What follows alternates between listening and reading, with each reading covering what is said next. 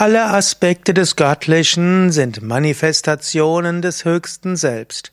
Kommentar zum 389. Vers von Vivekachudamani.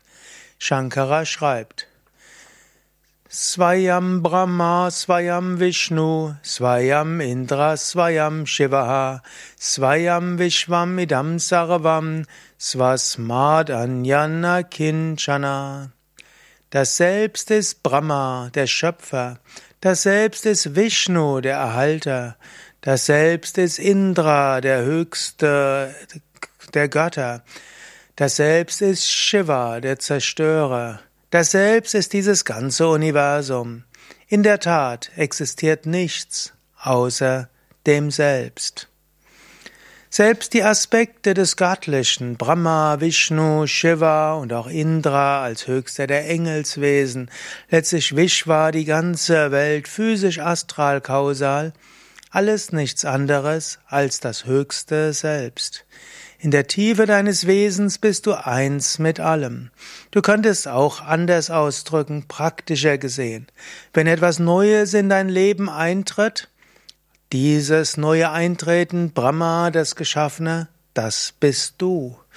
Wenn etwas weggenommen wird aus deinem Leben, das bist du auch, Shiva.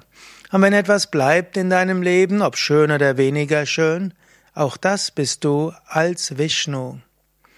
Brahma, Vishnu, Shiva, all das bist du.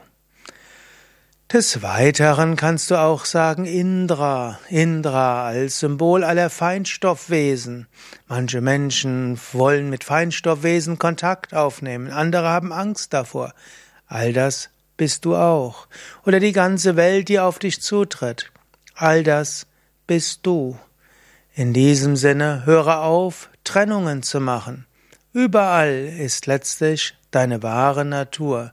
Mache dir bewusst, Du bist das Bewusstsein hinter der ganzen Welt und du selbst manifestierst dich als alle Ereignisse, die auf dich zukommen.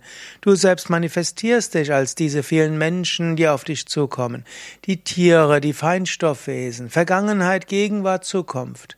Alles Manifestation des einen höchsten Selbst. Denke darüber nach. Aber ganz praktisch, Beschwere dich nicht über das, was geschieht und über das, was nicht geschieht.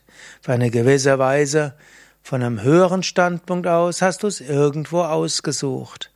Denn alles ist letztlich eine Spiegelung des höchsten Selbst. Daher beschwere dich nicht über das, was kommt, beschwere dich nicht über das, was vergeht. Alles ist irgendwo ein Spiel des Bewusstseins, ein Spiel deines Selbst.